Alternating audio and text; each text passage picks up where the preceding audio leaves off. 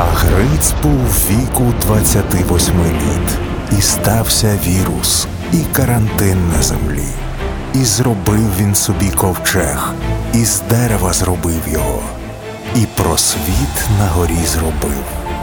Подвоє зібрав Гриць у ковчегу, аби зрозуміти, чому ми такі різні і такі однакові. Гриців ковчег. Історії любові міст та людей на Urban Space Radio. Щопонеділка о 19:00. Шановні радіослухачі, доброго вечора. На хвилях Urban Space Radio програма «Гриців ковчег». Мене звати Григорій Семенчук. У цій програмі ми з вами пливемо українським гуманітарним океаном і досліджуємо його безмежні береги. Нашу програму ми записуємо наприкінці літа 2020 року під час карантину. І поки половина світу все ще сидить вдома, ми можемо подорожувати, бодай віртуально і в наших спогадах. Наш ковчег плестиме разом з вами на Urban Space Radio щопонеділка о 19:00. І ви завжди зможете послухати нас на Apple і Google Podcasts. Наша програма реалізовується за підтримки Агентства США з міжнародного розвитку USAID. Представлення у програмі «Гриців ковчег» на Urban Space Radio щопонеділка о 19:00. На борту нас завжди супроводжують два цікавих гості. І сьогодні у нас на ковчезі разом з нами художник, філософ, перформер Павло Ковач. Добрий вечір. І художник, графік, перформер, живописець Влодко Кауфман. Як ви зрозуміли, у нас дві легендарні особистості в сучасному українському мистецтві. І сьогодні ми будемо говорити саме про нього. Але завжди на початку нашої програми, наша програма має такі в собі релігійні алюзії, бо це Гриців ковчег. І перший блок програми називається «Народження». Народження. У програмі «Гриців ковчег» на Urban Space Radio. Щопонеділка о 19:00. У ньому ми розпитуємо наших гостів про їхнє дитинство.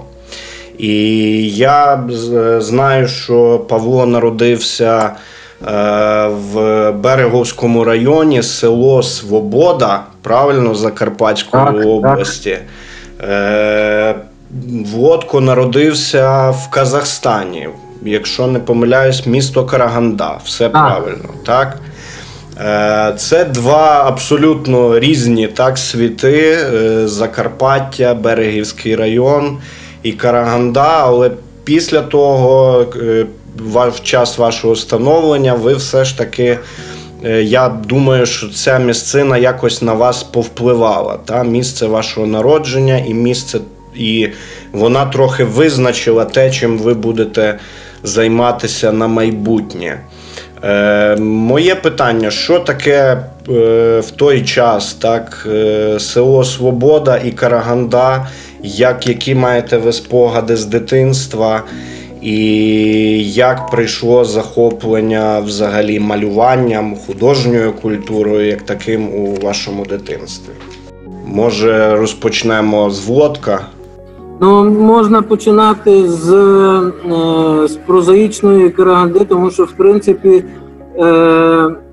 малювати на фізіологічному рівні мене тягнуло завжди, з самого дитинства. А формуватися як художник, і, боже, як патетично це звучить, я, очевидно, почав у Львові, коли приїхав сюди в 74-му році. І то я там поступив в училище Труша, а говорити про якусь там серйозну творчість, можна починаючи з 76-го. Це я так для себе визначаю, 76-й рік, це можна було би там... Принаймні там є пару картинок, які не соромно навіть зараз показати. І для мене це відправна точка.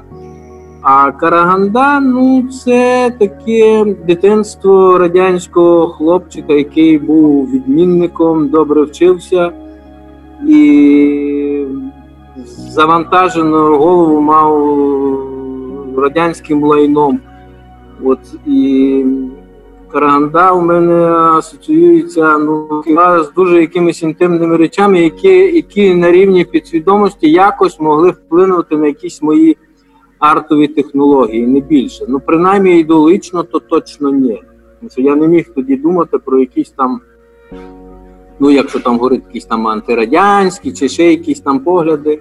Звичайний радянський учень, який вчився в радянській школі, якому запудрювали мозги радянським всіляким там ідеологічним сміттям. Ось це все, що я можу про Караганду говорити, це така дуже, дуже суб'єктивна річ. Єдиний природний факт, що я там народився. Але, ну, якби, я думаю, що ти ж відвідував якусь дитячу художню школу. Так, звичайно, я вчився в дитячій художній школі. І оскільки там було дуже багато в Караганді, було дуже багато репресованих западенців з західної країни. Ну, наприклад, в моєму класі в школі було принаймні 10 учнів, які були діти репресованих українців з Галичини. І вчитель в художній школі був так само з репресованих западенців, як зараз пам'ятає Антон Маркович Пацюра, який мене і накрутив на те, щоб я їхав поступати до Львова в училище Труша. Про це ми ще далі поговоримо. Тепер запитаємо у Павла з приводу прекрасного місця з назвою чудовою «Свобода». Що ж це за така свобода? Знаєш, Семен, мабуть, це слово «свобода» найкрасивіше, що було у мене в тому селі. Справа в тім, що вся моя родина – це переселенці з Міжгірського району, село Колочава. Це саме це Колочава, яке ось співано «Марі Канвірниця» і так далі. Знане українське село. Абсолютно. Між іншим, моя мати, так, вона дожила до 90 років, вона в фільмі цьому знімалась у масовках. Так от, коли я народився в селі Свобода, по суті, це тільки одна вулиця чи дві були переселенці. А все, це було дуже старинне і є на сьогодні венгерське село. Так? І я от і жив у цьому селі. Народився, жив, вчився, так. Ну, спогади в мене які? Ну, звичайно, що як кожне дитятко, воно як народилося, то воно освоює світ. Так? Спочатку то вийде за поріг, потім там двір, потім за двір, потім бачить люди, розмовляють на різних мовах. Тобто, по суті, само село Свобода, воно пару десятків кілометрів від, мабуть, одинаково, як від словацької границі, так від і венгерської, угорської. І насправді спогади в мене, як завжди, хороші. Найбільше в мене спогади були, коли приїжджали родичі, і вони насправді були дуже дивні, говорили дуже швидко. В Колочаві вони так дуже швидко говорять, тож верховенці всі, так. Я їх не дуже розумів, але десь у років 7-8 я потрапив у цю Колочаву, і це було відкриття. Тому що я завжди думав, що там же ж у Свободі немає гір, тільки одне долини, там одне озеро, там річка якась і так далі. І я собі представляв, що таке є гора. Ну, гори зимою, на них катаєшся, так, на санках і так далі. І я коли дивився у сторону Ужгорода, то я бачив десь далеко там сніг у горах. І я думав, а яка ж з другої сторони має бути гора? І я думав, що це щось таке пряме, так? Як налазило, заліз, а звідти скатався. А з тої сторони там, мабуть, обрив величезний. А коли я попав у гори, то, звичайно, все змінилося. Мабуть, звідти в мене з'явилось бажання до мистецтва, тому що десь в 3 класі я відчув велику потребу малювати і фантазувати. Окрім школи і вчителя малювання, я ніде не навчався аж до самого училища. Коли я поступив вже в 76-му році у Ужгородське училище прикладного мистецтва, до того часу я нічого не знав.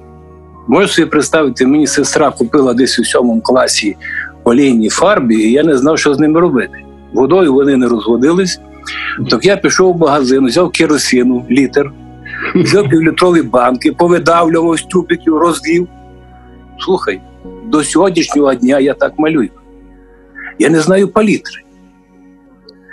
От. А вже десь у 7 класі я познайомився з племінником Павла Бедзира.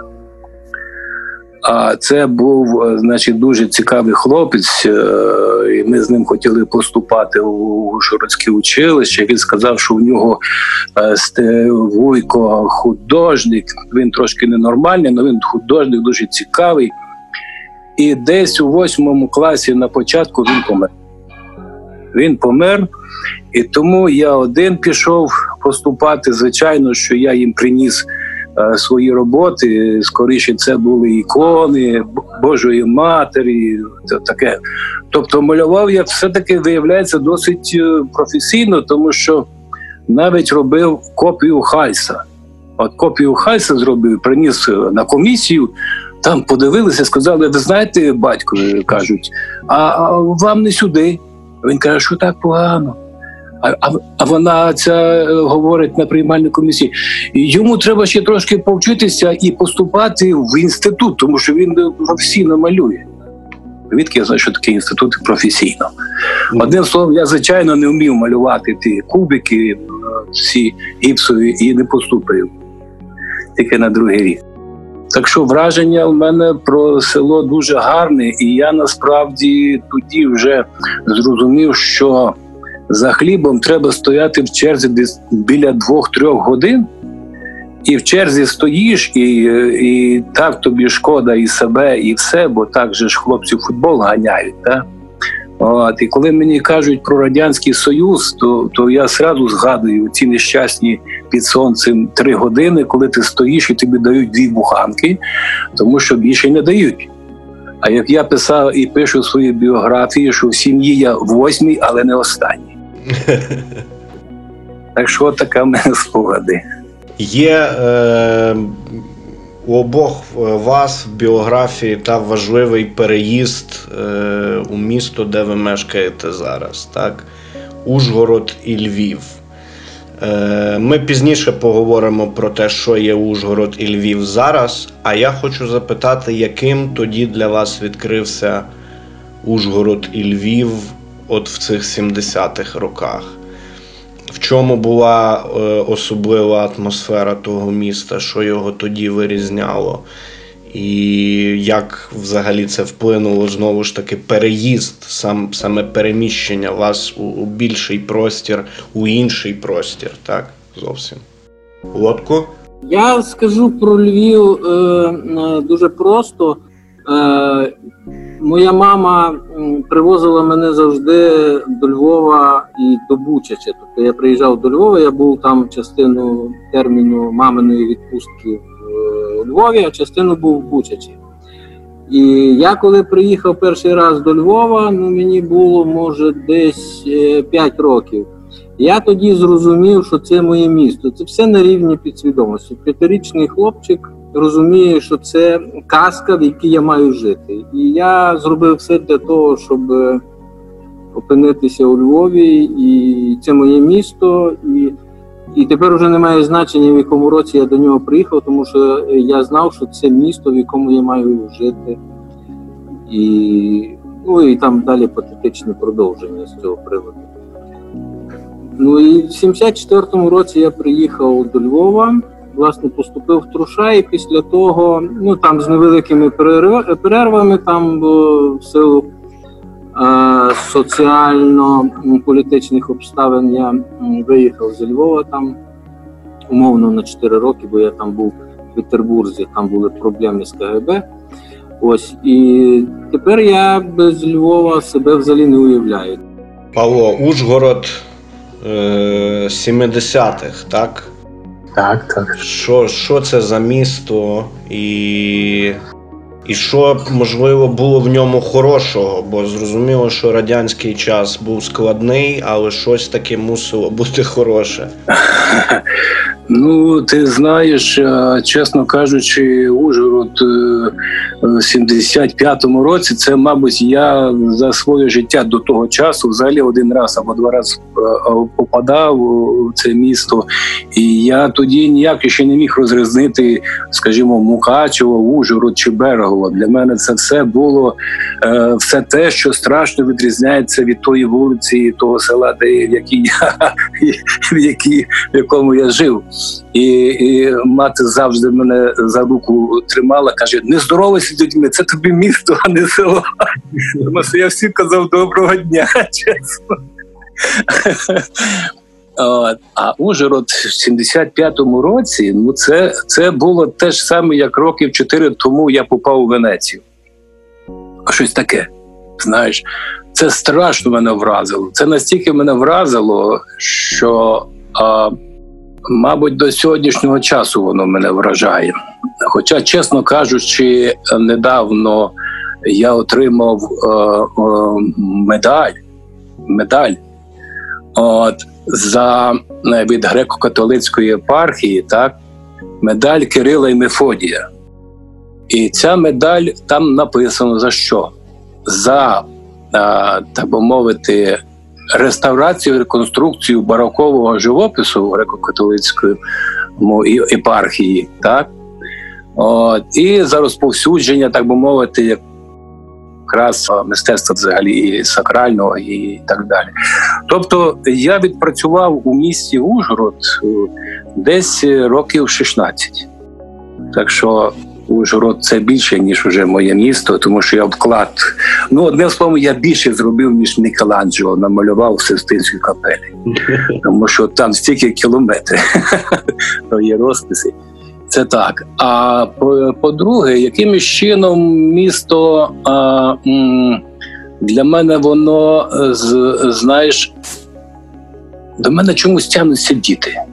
Спочатку я викладав після війська, коли приїхав працювати в Ужгород, та, вже, тому що село вже мало для мене там було місця, то я працював спочатку в клубі школяра, викладав там малювання, там, кераміку, а потім у садику десь років 5 викладав.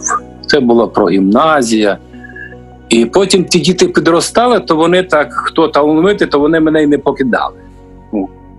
Перші діти були, яких я навчав у садочку, це, звичайно, мої хлопці. І отак от сталося, що потім їхніх друзі приходили. Так що до цього часу, мабуть, в коридорі тут все постійно щось відбувається, і кураторські проекти якраз робляться вже різними поколіннями тих же дітей. От. І тому, якби я так вписався в Ужгород, як, ну, мені вже так кажуть журналісти, що ти культурний діяч.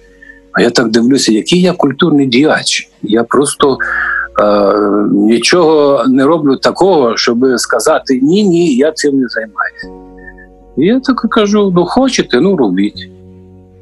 А коли на мене наїжджають, там, скажімо, наприклад, від спілки або там від влади, то я отримую всі горіхи на собі і боронюся, як хочу, що, ну, а що робити?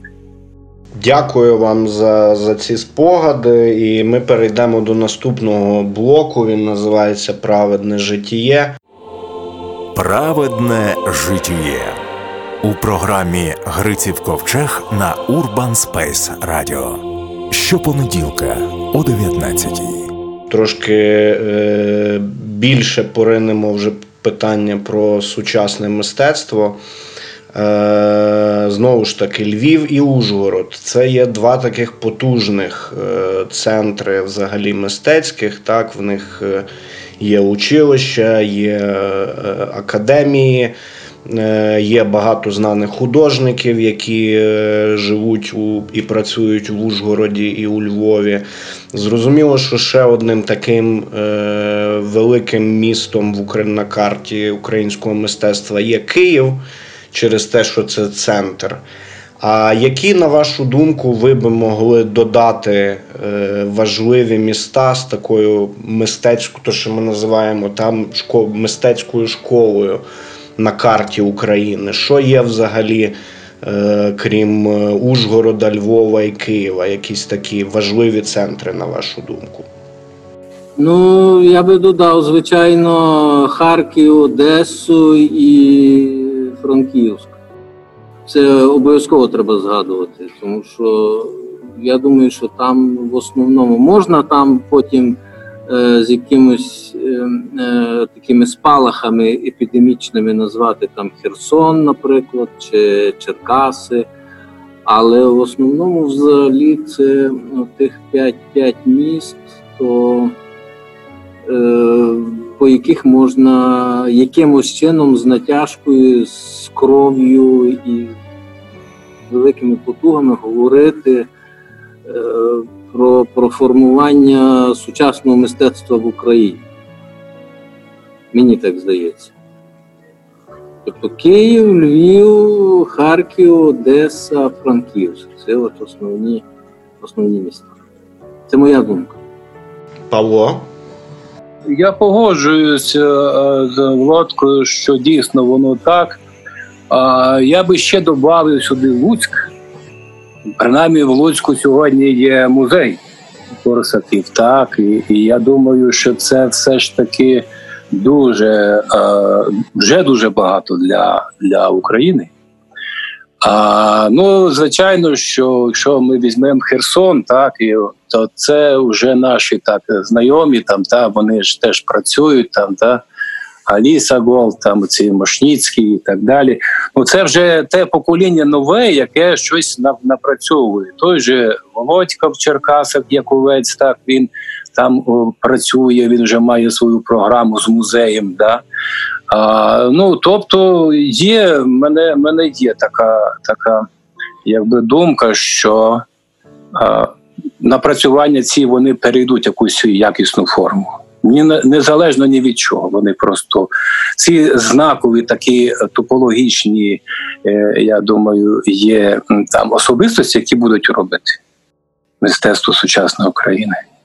Я пропоную нам перейти до третього блоку, короткого блоку, такий експрес-питання. Невеличка гра. Блок називається «Випускання голубів». Випускання голубки. У програмі «Гриців Ковчег» на Urban Space Radio. Щопонеділка о 19:00. І я вам буду називати українське місто, деякі з них вже навіть тут лунали, а ви мені будете говорити коротку асоціацію щодо цього міста кожний. Можна? Правила, мабуть, зрозумілі. Отже, давайте почнемо. Місто Івано-Франківськ. Головна асоціація для вас. Це як? Можна говорити? Так, можна говорити. Перший раз я попав у Івано-Франківськ, це був 89-й рік. Я ніколи не знав, що існує на карті таке місто. І коли я побачив десь 15 прапорів різних країн, і серед них був український прапор, то я спитав, а що це за прапор? Та це ж український прапор. І це був перший такий якби фестиваль, да, сучасного, ну, тоді просто мистецтва, сучасного мистецтва Івано-Франківського, і я приймав там участь. І для мене це насправді було дуже українське і патріотичне, ну, справжнє таке українське місто. І, звичайно, я би його пов'язував з якимись персонажами, тобто і особистостями, які там у цьому місті працюють. Влодко? Я ніколи, напевно, не зможу засоціювати Франківськ через мистецтво. Хоча я там найбільше мені запам'ятався Франківськ, бо я там робив дипломну роботу після Труша. Це пов'язано, напевно, найбільше такі класні спогади. Це озеро, і там була вишка для пірнання. Я влазив на самий верх, навіть стававши на поручні і стрибав з тої вишки. І це неймовірний кайф, який я до сих пір пам'ятаю. От це Франківськ. А ті всілякі перетурбації з якимись там подіями культурологічними, ну їх так багато і безліч від звичайних таких бліцевих периферійних до більш вагомих, значущих для мене, то це такий перелік. А емоції, напевно, від того стрибання з вишки. Класно, емоції, саме емоції нам і потрібні. Давайте продовжимо. Місто Одеса. Одеса – це море, вода. Я там був кілька разів, і там на різних теж культурологічних подіях.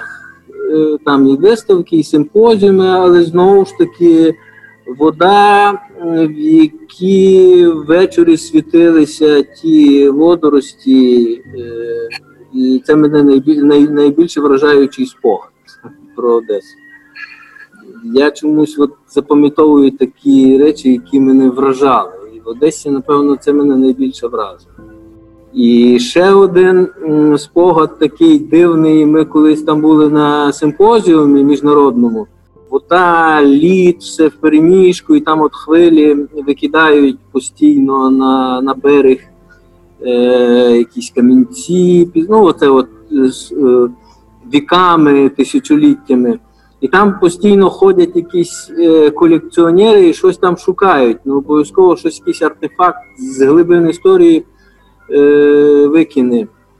І один з наших друзів, польських художників, знайшов там, от прийшов на берег і підняв стару козацьку керамічну файку. От прийшов, підняв і побачив. І біля нього стояв колекціонер, який там все життя щось шукає.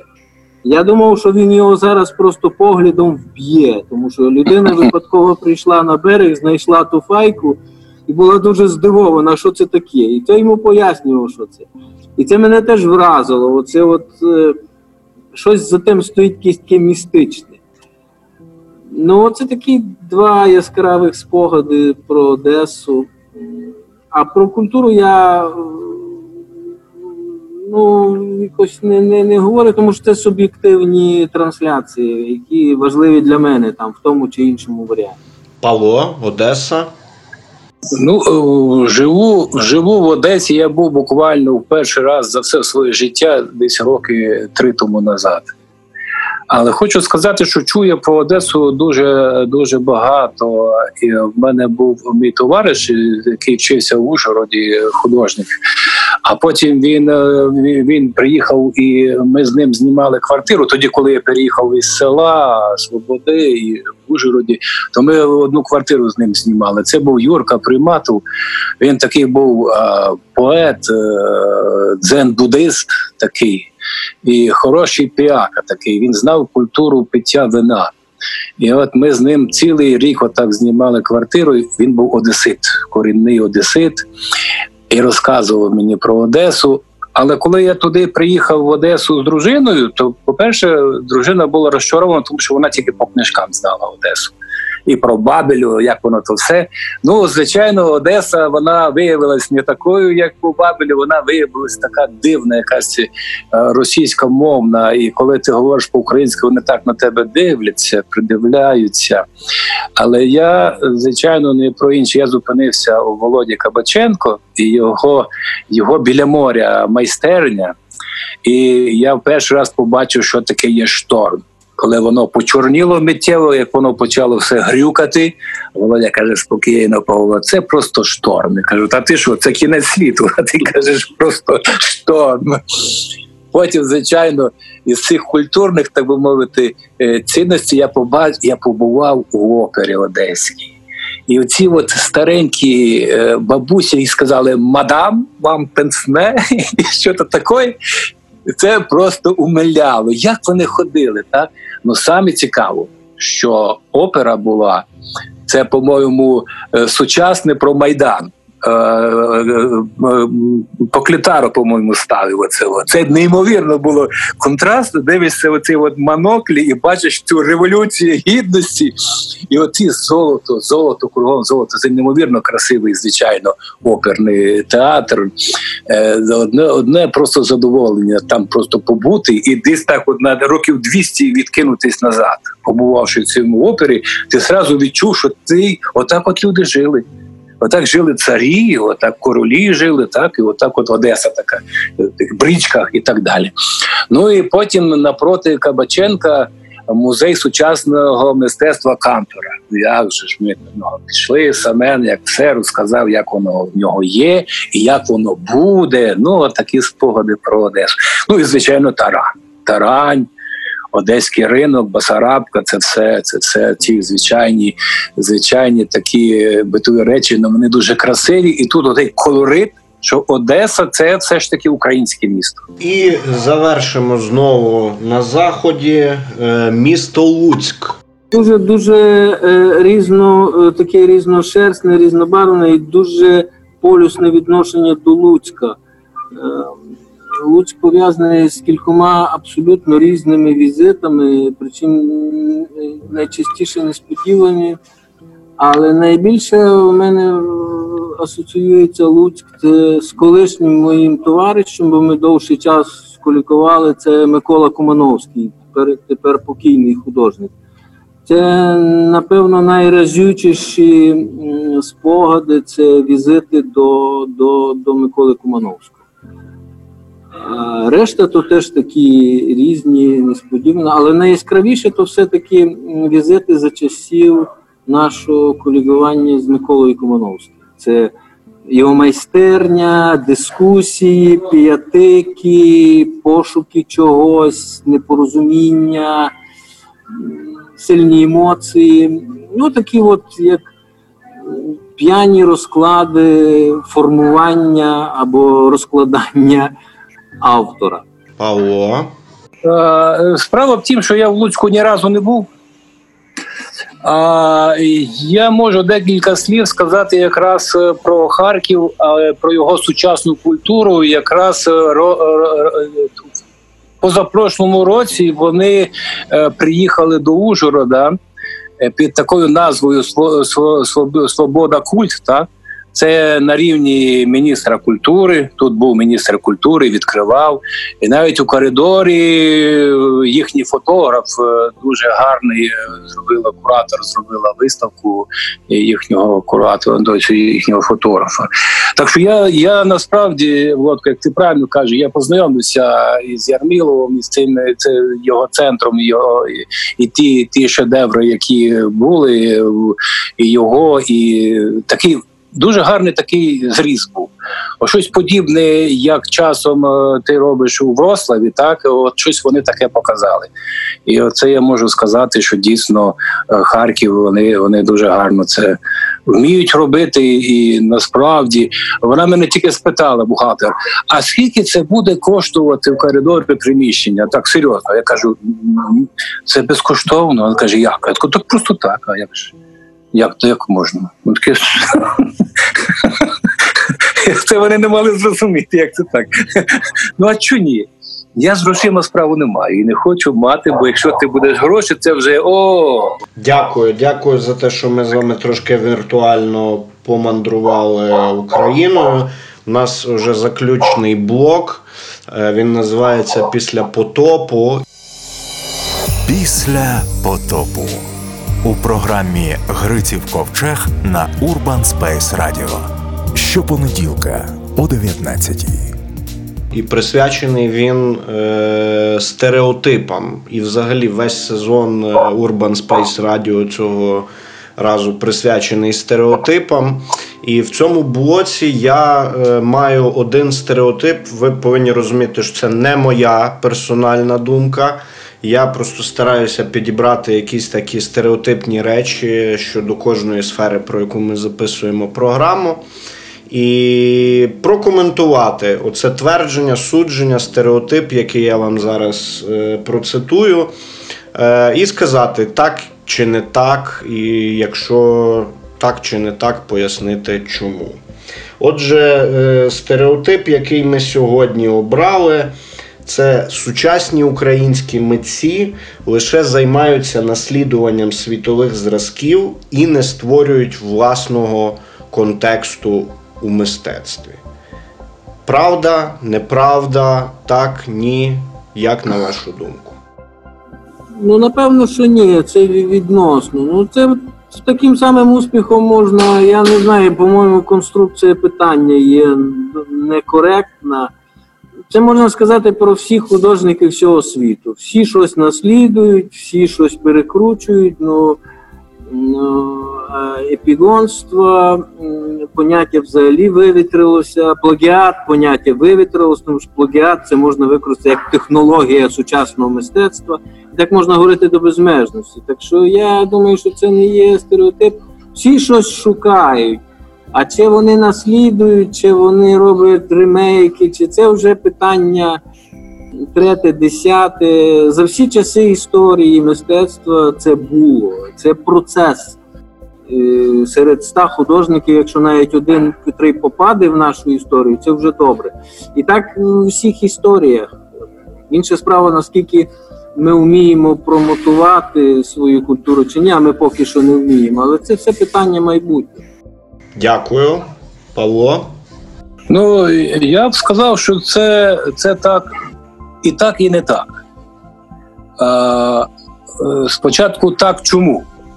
Насправді величезна кількість, скажімо, сьогоднішніх інституцій, а одна з них, скажімо, більш така серйозна, це є школа, чи академія, чи училище, чи гімназія і так далі. Тобто вони всі зорієнтовані на те, що було раніше. Насправді нічого там не змінилося. Викладачі, вони так само... Я ось скажу такий простий приклад. У нас коледж імені Ерделя, так? Здавалось би, що Ерделя, то це так не просто ім'я, а має бути якась програма, так? І коли в мене Данила туди поступив на живописний відділ, я дивлюся, що він малює. І я кажу: Данило, а що ти робиш? А мені сказали малювати взірці, по-моєму, київський живопис, і там показано натюрморт, як треба малювати. Як це можна сказати? Це якраз те, що якщо вже кажуть, що є якась школа, якісь пошуки і так далі, то, в принципі, він так нічого і не навчився, чесно кажучи. Все, що він навчився, то вже більше, скажімо, коли вже у Львові навчався в академії, то він там вже просто оточення було інше, і воно якось так. А якщо говорити, що не так, то чому не так? Чесно кажучи, всякому великому місту, так, є якась особистість, яка якимось чином може зібрати кругом себе якусь і створювати подію. Коли ті, що потрапляють у цю подію, вони змінюються. Я би, скажімо, у Львові назвав таку особистість, це, звичайно, Влодко Кауфман. От він просто якось взяв, зібрав кругом себе, так, і оце крутиться дзига, так, крутиться, і воно притягується. Я, між іншим, недавно знайшов книжечку і згадав директора ляльки. От нагадайте, як його звати було? Ігор? Чи не Ігор? Кого? От той, що помер. Маркіян Іващешин. Ні, ляльки. У ляльки був директор. Я забув його прізвище. Із часів, значить, культурного героя працювала ще й лялька. І там був... Директор лялькового театру, ти маєш на увазі? Так, ні, це називався ця організація лялька, по-моєму, чи як. Теж ми ще перформанси дивилися у нього на вулиці, там великий екран був. Там багато подій в ляльці відбувалося. Це ж, по суті, це був такий ще один майданчик, ще один полігон дзиги. Як його звати було, цього? Ігор, так? Чи ні? Якщо ти говориш про покійного директора лялькового театру, це його прізвище було Синиця. Але це директор театру. А директор ляльки тодішньої, він покійний, він досі живий, це Сергій Каленюк, це Борода. Він займався лялькою. Значить, це був тоді, видно, куратор, щось він події якісь. Я пам'ятаю його, бо ми потім з ним зустрічалися в Києві, коли цей культурний герой був.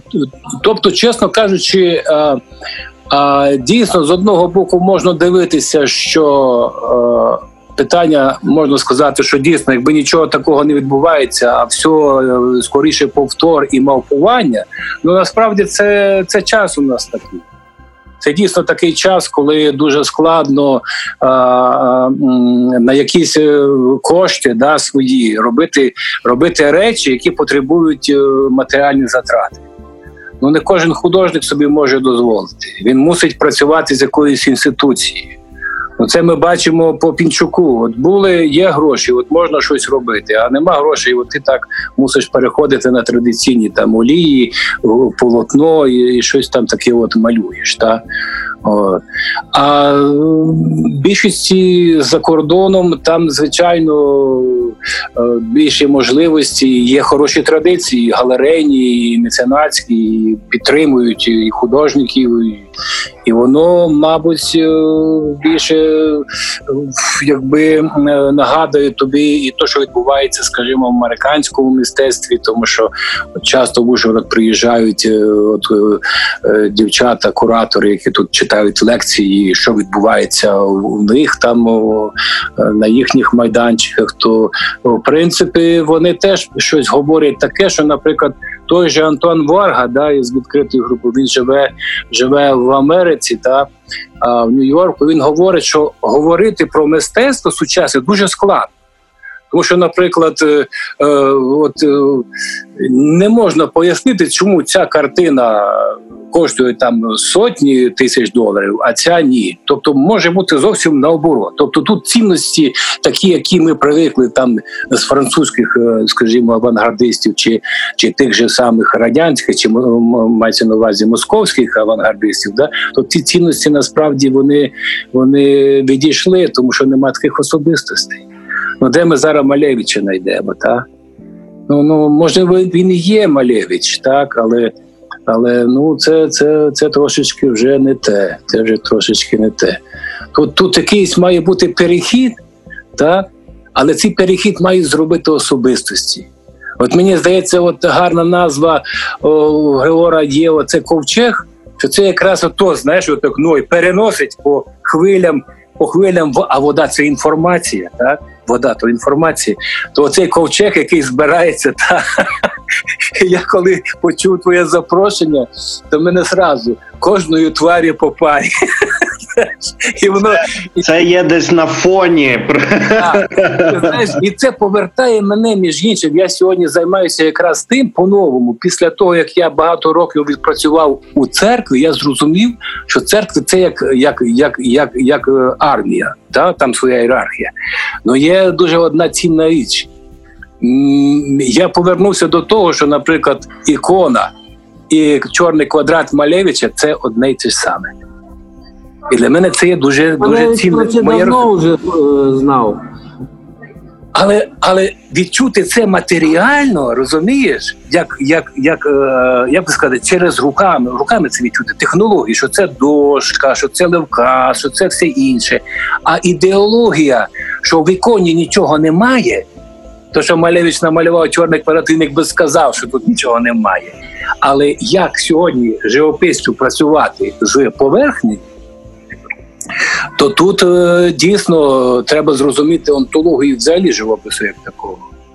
А якщо це тобі не дано в руках, то умом ти ніколи не йдеш. Ніколи. Я з стінкою працював стільки років, і я зрозумів, що стінка – це є основа живопису. І я хочу ще одне буквально коротке питання на самий кінець поставити вам обом. Я думаю, що в кожного художника є певна творча мрія, тим, чим він живе, на що іноді не вистачає ресурсів, можливостей, часу. Хтось живе своїм наступним проектом, хтось думає набагато-набагато вперед. Яка творча мрія у Влодка Кауфмана і в Павла Ковача? У мене немає творчих мрій, тому що я вважаю, що це бздура, знаєш. Просто мрії є, але вони не стосуються творчості. Взагалі я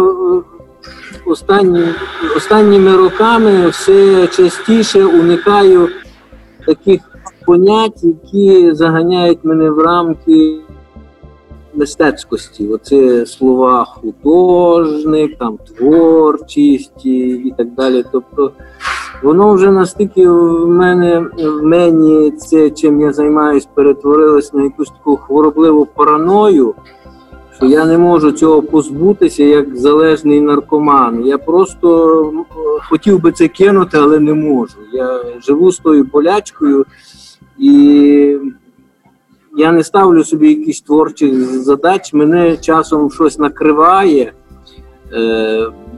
І це народження проєкту може залежати від випадково побаченого кавальчика скла на березі моря, чи від якогось шторму, чи ще чогось, чи звуку. Народження ідеї не залежить від того, наскільки ти ставиш собі за мрію. У тебе проєкт міг народитись 20 років тому, і ти таки нині зрозумів, як він має бути зреалізований. Це збіг обставин, поглядів, здобуття досвіду або дебілізації мозку, або розумності чи мудрості. Це ціла низка пазлів, які в певний момент складаються, і ти розумієш, що цей проєкт відбувся. Є близькі проєкти, які народжуються несподівано і стають для тебе сильними, про які ти ще 2 роки тому не мріяв. А в мене є проєкти, яким є 20 років, я знаю, що вони мають зреалізованими бути, і вони мене їдять, а я не знаю, коли і як вони мають зреалізуватися, скінчитися. Так що тут слово «мрія», в мене нема мрії, в мене є мрія, якщо в мене буде багато грошей, похерити все і їздити по світі, дивитись на те, що світ вродив за всю свою цивілізаційну існування. Оце моя мрія. Це класно. Павло. Ти знаєш, дуже цікаво якраз говорить Влодко, да, колега, про мрію. Чесно кажучи, у мене якось мрія збувається, але це не від мене залежить. Я маю на увазі мрію, це те, що я побував у Венеції, в Австрії, там, скажімо, от, то, що діти Павло от їздить і бере інколи можливості, я маю без грошей побачити. Це дійсно мрія, яка збувається. По суті, для мене мрія, вона пов'язана не з майбутнім, а скоріше з минулим. І я би тут сказав таким словом, якраз з літератури більше. Це Пруста «В пошуках утраченого часу». По суті, коли в тебе вже є у свої 60 років, мені вчора було 60, я маю на увазі, що от буквально, да, ти починаєш розуміти, що шукати спосіб. Так от якраз мрія – це є у пошуках утраченого часу. Супер, клас. На цьому, я думаю, що ми можемо завершити. Я дуже дякую. В нас сьогодні в гостях були Влодко Кауфман, Павло Ковач. Говорили ми про сучасне мистецтво. Слухайте нас на Apple і Google Podcasts і щопонеділка на Urban Space Radio. Наша програма реалізовується за підтримки Агентства США з міжнародного розвитку USAID. Дуже дякую вам і дякую нашим гостям. Гарного вечора. Дякуємо тобі. До зустрічі. До зустрічі. Гриців ковчег – це подорож бурхливим українським океаном у пошуках надійних берегів. 2 гості. Кожній тварі по парі. Аби зрозуміти, чому ми такі різні і такі однакові. Програма про стереотипи, подорожі, досвіди і історії від людей культури. Гриців ковчег на Urban Space Radio. Щопонеділка о 19:00.